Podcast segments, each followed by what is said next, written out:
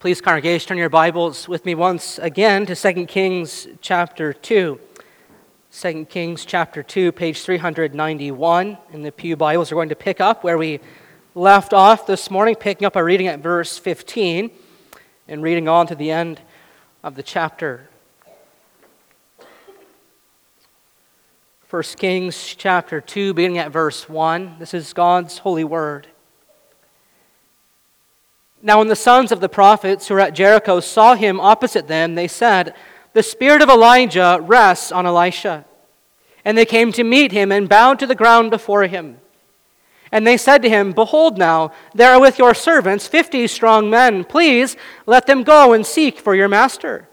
It may be that the Spirit of the Lord has caught him up and has cast him upon some mountain or into some valley. And he said, You shall not send. But when they urged him till he was ashamed, he said, Send. They sent therefore fifty men. And for three days they sought him, but did not find him. And they came back to him while he was staying at Jericho, and he said to them, Did I not say to you, Do not go? Now the men of the city said to Elisha, Behold, the situation of this city is pleasant as my Lord sees, but the water is bad, and the land is unfruitful. He said, Bring me a new bowl and put salt in it. So they brought it to him. Then he went to the spring of water and threw salt in it and said, Thus says the Lord, I have healed this water. From now on, neither death nor miscarriage shall come from it. So the water has been healed to this day, according to the word that Elisha spoke. He went up from there to Bethel. And while he was going up on the way, some small boys came out of the city and jeered at him, saying, Go up, you bald head! Go up, you bald head! And he turned around. And when he saw them, he cursed them in the name of the Lord. And two she bears came out of the woods and tore 42 of the boys. From there he went on to Mount Carmel. And from there he returned to Samaria. Whoever has an ear to hear, let him hear what the Spirit says to the churches. Well, dear congregation of the Lord Jesus Christ, as we already heard at the end of our sermon this morning, the prophetic mantle has finally been passed down from Elijah to Elisha. Elisha, remember, was taken up into heaven in a whirlwind. And, and in that glorious translation, God placed his stamp of approval upon Elijah's earthly ministry. Elijah's glorious ascension, we heard, was the enduring testimony to what had been the Eli- what, what Elijah's ministry had centered on all along. Name it the God of Israel was the one true God. In that Baal and all their gods like him were no gods at all. But now Elijah is gone. And Elisha has finally taken his place as Elijah's successor. Elisha's one request, you recall, was that he might receive a double portion of Elijah's spirit. And God has been gracious to grant that request. For when Elijah took up the cloak that had fallen from his master and stood at the bank of the river and struck the waters, saying, Where is the Lord, the, the God of Elijah? What happened? The waters parted. And that you'll remember was God's way of saying to Elisha that although Elijah may be gone, I am not gone. I am still with you in your, in your prophetic ministry. For although God's instruments may change, God does not change. And He is faithful to build His kingdom from one generation to the next. And so the transition has finally taken place. Verse 15 When the sons of the prophets who were at Jericho saw him opposite them, they said, The spirit of Elijah has now rested on Elisha. Of this they could be sure. And yet, rather than resting in God's wisdom, rather than resting in God's wisdom and His having taken Elijah up into heaven, what do these young prophets do? Rather than fully accepting what is just taking place, they insist on forming a search party just to make sure that God hasn't perhaps dropped Elijah somewhere on a mountain or somewhere in a valley. They restlessly resist God's wisdom. How can it be that God is really done using the prophet Elijah? How can it be that we can really go on without him? But one of the high watermarks in the life of faith, says one pastor, is humbly accepting God's ways, even when God's ways run counter to our ways. God's wisdom settles us. But when we fail to honor God's wisdom, when we resist God's wisdom, that's when we become unsettled, like these young prophets here, who are so adamant on, on saying they must go and, and search for Elijah. Well, Elisha, of course, knows that this is utter foolishness. He knows this is a foolish endeavor. He knows that Elijah has indeed been taken up into heavenly glory. But after they urged him to the point of being ashamed, he finally says in verse 17, Fine, go and see for yourself. Go and send, send out your men. And so they did. For three days, 50 men scour the land. They search the, the mountains. They search the valleys to, to see if they can find Elijah. But they did not find him. And so when they came back while Elisha was staying in Jericho, Elisha said to them, Didn't I tell you? Didn't I tell you not to go? Elisha, you see, is not only the bearer of God's power and that separating of the waters, but Elisha is also the bearer of God's wisdom. The transition from Elijah to Elisha has certainly taken place. Elijah has received the double portion, and we see that further still in verses 19 and following. And so, the two remaining points I'd like for us to consider together this afternoon are first of all, the, the transformation in Jericho, and then, secondly, the terror of the Lord in Bethel.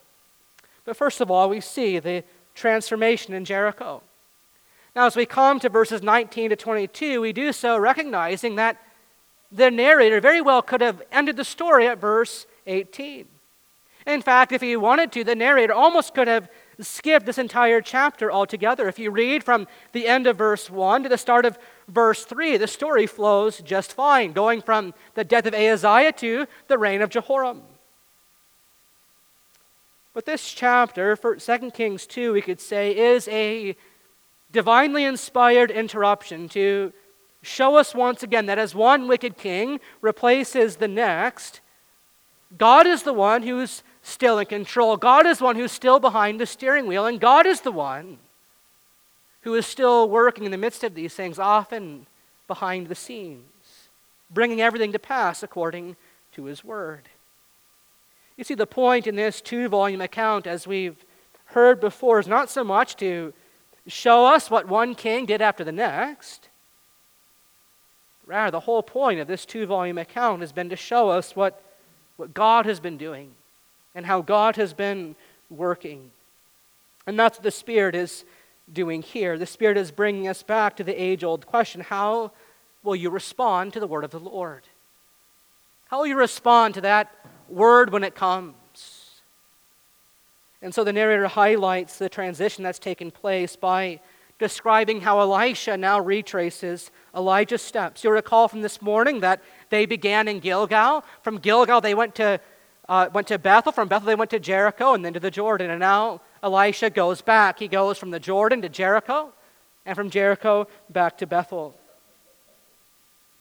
And so Elisha, you could say, essentially begins his prophetic ministry by retracing Elijah's steps, and that brings him to the city of Jericho.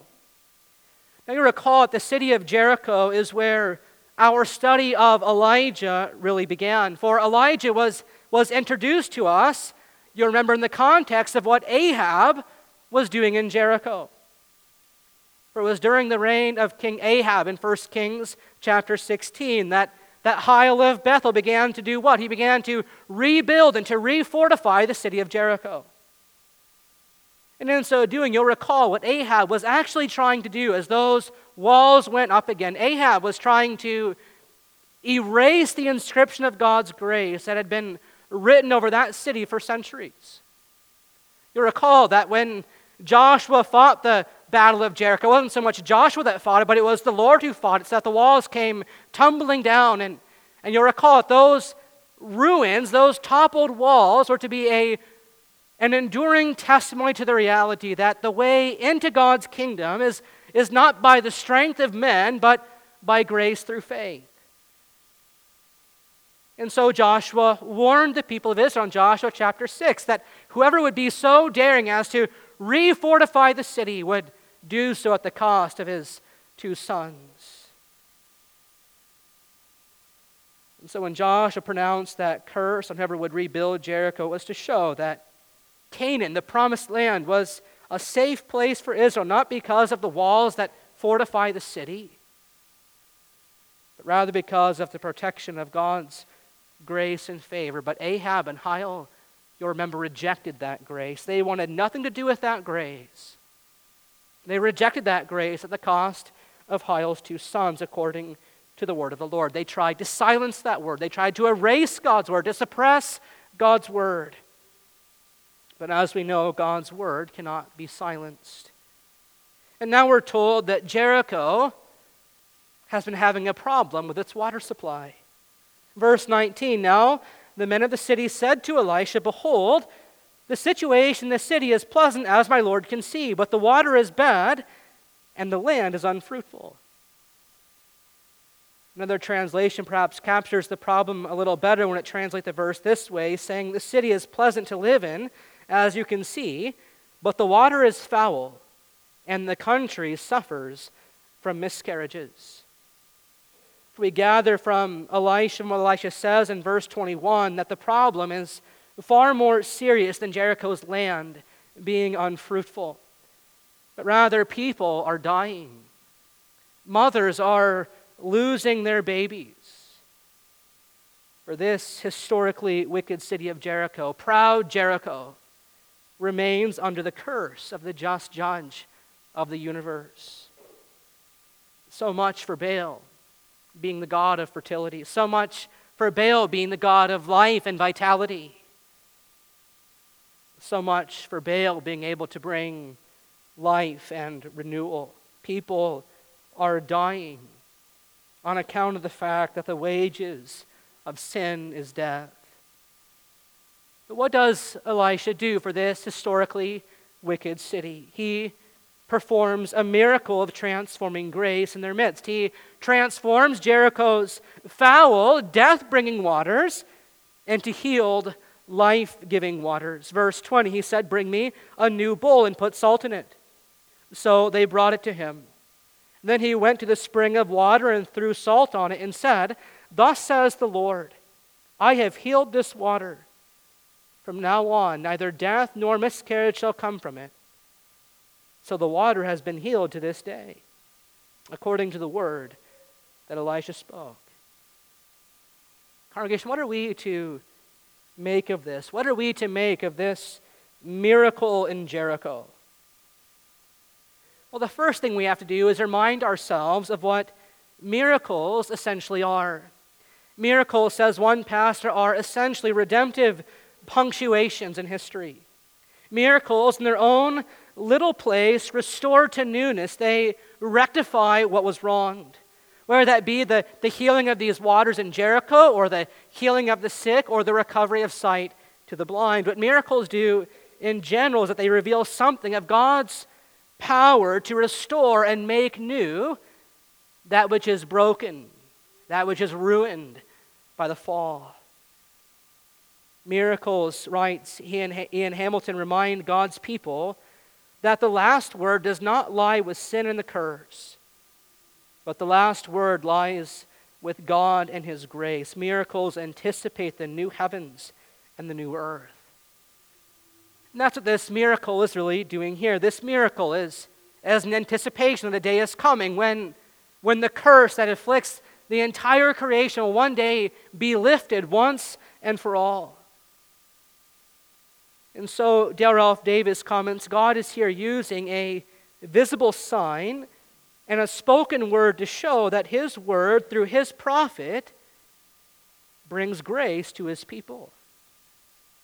God is using a visible sign and a spoken word to show that his word, through his prophet, brings grace to his people. In congregation, when that grace comes, what does that grace do? That grace transforms. Whether that grace comes to foul waters or to foul souls, that grace transforms. It heals and purifies that which is sick and filthy on account of sin. And so, just as Elijah's ascension pointed forward to the glory of Christ, so too Elisha's miracle points forward to the grace of Christ. To the grace of Christ, which does in, in our own lives exactly what Elisha's miracle did to Jericho's foul waters. God's word through God's prophet brings grace to God's people. The city of Jericho, the city that resided under the curse of God, now receives the blessing and grace of God. That place where centuries before God had inflicted them with a destructive word as the walls came tumbling now, the same city now enjoys a healing word. And so one pastor captures the essence of this quite well, and he says here in 2 Kings 2, you could say that Curseville has become Graceburg. This instant is a as a cameo of the Lord's own character. It shows us how our God is a God who delights to turn the most curse ridden, sin laden, judgment bearing situations into episodes of His grace. It often seems too good to be true. It seems too much for sane sinners to hope for. But this is the testimony of our text this afternoon. God's word through God's prophet brings God's grace even, even to Jericho, even to the historically wicked, historically proud city of Jericho. And so, if you're here this afternoon feeling as though you're beyond the reach of the scope of God's grace, I tell you that it is not so. God's grace comes to the most helpless of people and places to heal and to bring the gospel transformation that we long for. Isn't this what God had promised in places like Jeremiah 31 and Ezekiel 36 when he said that, that he was the God who is powerful to replace those hard hearts of stone with hearts of flesh? He's the God who's able to come to hard hearted sinners and to write his law upon the tablets of their hearts that they might know him and love him and live for him. God is able to bring about that gospel transformation that we long for. This is what Peter also is getting at in his second epistle when he says that Christ's divine power has granted to us all things that pertain to life and godliness. That's what the Apostle Paul is getting at when he says in Titus chapter 2 that the grace of God has appeared, bringing salvation for all people, training us to do what? To to renounce all ungodliness and worldly passions, and to live self controlled, upright, and godly lives in the present age. The Bible proclaims to us a Savior who gave himself up for us, says Paul, to redeem us from all lawlessness and to purify for himself a people of his own possession who are zealous for good works. When God's grace comes, it transforms. That's our confidence this afternoon. Are you struggling with some secret sin that's plagued you for far too long? God says, My grace is sufficient for you. My power is made perfect in your weakness. Perhaps your marriage is on the rocks and you've begun to feel as though healing and restoration are impossible. But the Spirit says, Behold, your God this afternoon. Look at the waters in Jericho, how they were filthy and now they are healed. If God was mercy to ext- was gracious to extend grace even to the city of Jericho, do you think he will withhold his grace from you? As we sang at the start of our worship service, ours is the God who builds up Jerusalem, who seeks her exiled, her wandering sons. He's the God who binds their wounds and gently heals the broken-hearted ones. As we sang in the song of preparation, God Himself is that fount of every blessing that tunes our hard hearts to sing. They are His streams of mercy that are never ceasing, that call for songs of loudest praise. This is what God's grace does. This is what God's transforming grace is powerful to do. And the Spirit is saying to us in the waters of Jericho that we need to believe that. We need to believe in the power of God's grace. The message that Jericho's healed waters proclaim is the message that our world so desperately needs to hear. Understand that perhaps some of us participate in the life chain this afternoon, a, a good endeavor. And certainly this country desperately needs a law. But more than needing a law, this country needs the message. And those women who have perhaps gotten abortions need the message, the message of God's transforming grace. Thus says the Lord, I have healed this water. From now on, neither death nor miscarriage shall come from and out of the curse. God brings life. So the water has been healed to this day according to the word that Elijah spoke. God's word through God's prophet brings God's grace even to Jericho. But what if that grace is rejected? What if that word of grace is, is rejected? What if it is mocked and ridiculed? We find the answer to those questions in verses 20, 23 to 25. Now, Elisha went up from Jericho to Bethel. And while he was going on the way, some small boys, some young lads, came out of the city and jeered at him, saying, Go up, you bald head! Go up, you bald head! And Elisha turned around. And when he saw them, he cursed them in the name of the Lord. And two she bears came out of the woods and, and tore 42 of the boys. From there, he went on to Mount Carmel, and from there, he returned to Samaria.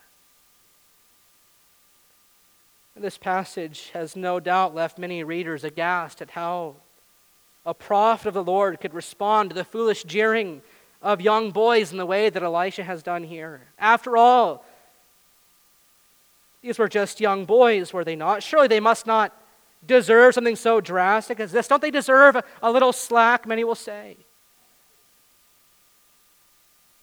Many unbelievers will mock the entire Bible and the Christian faith on passages like this. You believe in a God who, who smites young boys.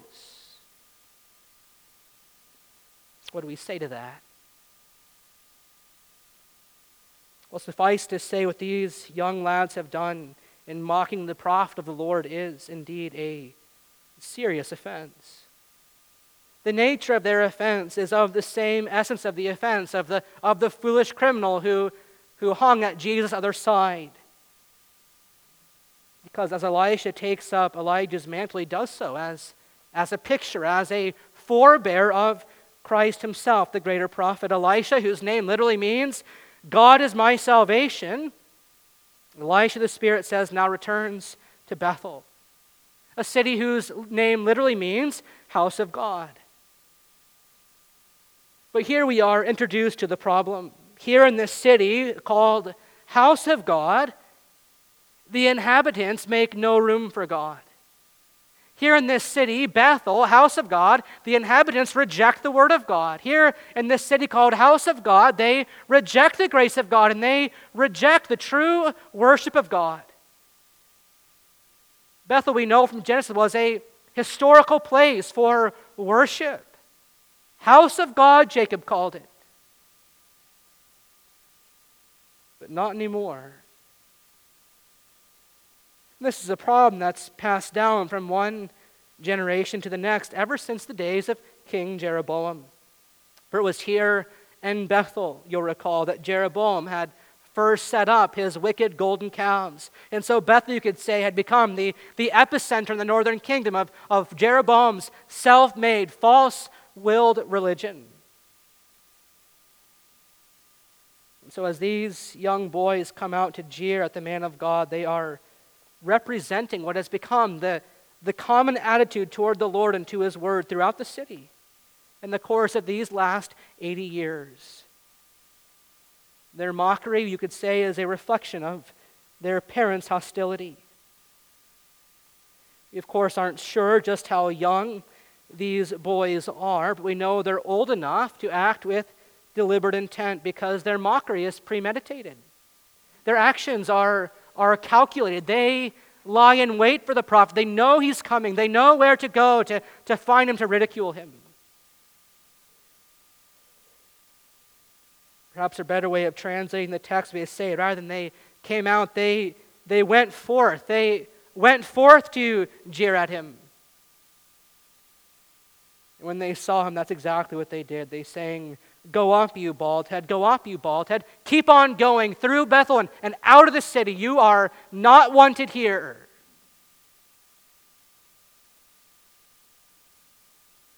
what these boys are doing is not just careless joking, but by calling the man of God bald head, they are using this as a term of contempt. We aren't sure why Elisha was bald here. It may be because he was mourning the loss of Elijah. It may be because this was some uh, a part of his being part of the prophetic guild. But the point of the fact is that the, his baldness here is an indication of who he is. He is the man of God. And, and that's what these young boys are rejecting. That's what they're ridiculing the, the Word of God and the grace of God that is proclaimed through this word bearer. And so Elisha turned around, and when he saw them, he cursed them in the name of the Lord, and two she bears came out of the woods and tore 52 of the boys to pieces. And this, the Spirit tells us, is where hostility towards God's word will get you. It'll get you destroyed. That's what the Spirit is saying here. This is where hostility towards God's word will get you. It'll get you destroyed. It will bring you under the curse of the Lord. And that's what has happened here. In response to their rejection of the word of grace, Elisha calls down a curse upon them in the name of the Lord, particularly the covenant curse of Leviticus 26, verse 22. Leviticus 20, 26, verse 22, God warned the people of Israel that if they forsook him, if they walked contrary to his ways and would not listen to his voice, God would unleash wild beasts upon their children. They would bereave the loss of their children. And this is Bethel's problem. They have rejected the voice of the Lord. The city called House of God has rejected the Word of God. And now, after having, given, having, having been given more than enough time to see the folly of idolatry throughout the ministry of Elijah, Bethel now learns the lesson the hard way as the curse, the covenant curse, is unleashed. And so, we find here in these short verses then is not an irrational prophet, but a judging God. Here we don't find an irrational prophet who flies off the handle, but we find a judging God who will not be mocked. These she bears were not just out on a stroll, but these she bears were covenant bearers. They were covenant bearers sent by God to execute his just judgment. Had Elisha been wrong to curse them for their mockery of God? Surely God would not have fulfilled the curse. But God did fulfill Elisha's curse, which reveals that what Elisha pronounced was in accordance with God's word. And so Elisha is vindicated. For to reject God's word bearer is to reject God Himself, something that our Lord Jesus reiterates time and time again throughout His Gospels. The Pharisees want to have God, but they don't want to have Jesus, God's word bearer. Jesus, we know, is God's word bearer par excellence. He is the Word made flesh. He is the way, the truth, and the life. And what did he say? No one can come to the Father except by me. And so, in Elisha's first two prophetic actions after the parting of the Jordan, the Spirit, you could say, is summing up what had essentially been the primary message of Elijah's ministry. Summing up what had been the, the message of Elijah's ministry, namely that the Word of God can result in either two things either transformation or terror. The Word of grace comes through God's prophet, but also the word of warning transformation or terror. These are the two options that the Lord places before us as well as we sit under the preaching of the word transformation or terror. There is no middle ground, there is no halfway point. You can either be transformed by the word, embracing that word in repentance and faith, or you can face the terror of the word and the terror of the Lord whose word it is by rejecting that word in unbelief and unrepentance. The word of God can bring great healing and great deliverance, but it can also deal great harm and great disaster. And so at the end of these two accounts, the Spirit may have just as well inserted those words of the Apostle Paul from Romans 11 22, where after Paul had described the grace of God towards the believing Gentiles and the wrath of God towards those unbelieving Jews, what did Paul say? He said, Note then, note then the kindness and the severity of God. Severity to those who have fallen, but God's kindness to you provided that you continue in his kindness. Congregation, do not harden your hearts to this God who deals swiftly and justly with sin. For his kindness has been made manifest in his Son, the Word made flesh, in Jesus Christ. And God has said that whoever would believe on him shall not perish, but have everlasting life. Ezekiel tells that God does not delight in the death of the wicked. He would rather they would turn to him in repentance and faith. Isaiah 30 says he waits to be gracious, he's exalted to show mercy. And we sing of that mercy, don't we? Behold the man upon the cross, my sin upon his shoulders. Ashamed, I hear my mocking voice crying out among the scoffers. Was my sin that held him there until it was accomplished, but his dying breath has brought me life. I know that it is finished. Ashamed, we hear our own mocking voices crying out, Crucify him, crucify him. But Christ, you could say, was mauled by the covenant bears on our behalf. For God made him to be sin who knew no sin, so that in him we might become the righteousness of God. Amen. Let us pray. Gracious God and Heavenly Father, we come before you again and we humble ourselves before you and for the revelation of your word, the word made flesh, Jesus Christ, the great prophet, priest, and king. Father, we thank you that you have revealed yourself to us as the God of our salvation. We thank you, God, that your grace is powerful, that it is powerful to heal, to transform, to mend what is broken, to bind up what is bruised. Father, we pray that we would not believe that this grace is not for us, but may we see clear that it is. Your grace is sufficient for us.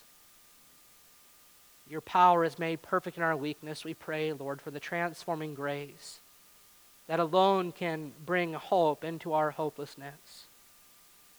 We pray, Lord, for that transforming grace in our battles with sin.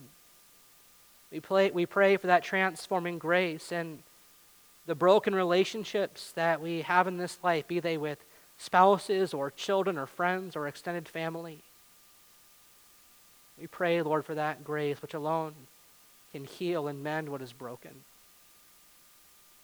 Father, we pray also that you would grant to us hearts that would never harden their hearts to this word of grace, that would accept and embrace it in repentance and faith. For we know, O oh Lord, that your justice is severe towards those who reject your word. Father, we thank you for your mercy toward us. That although we in our flesh, if left to ourselves, would only reject your word, we know that if left to ourselves, we would only ridicule your prophet. You have taken upon yourself the curse of the covenant as Jesus Christ died on the cross to make atonement for all our sins. And so, Father, we pray in his name and for his sake. Amen.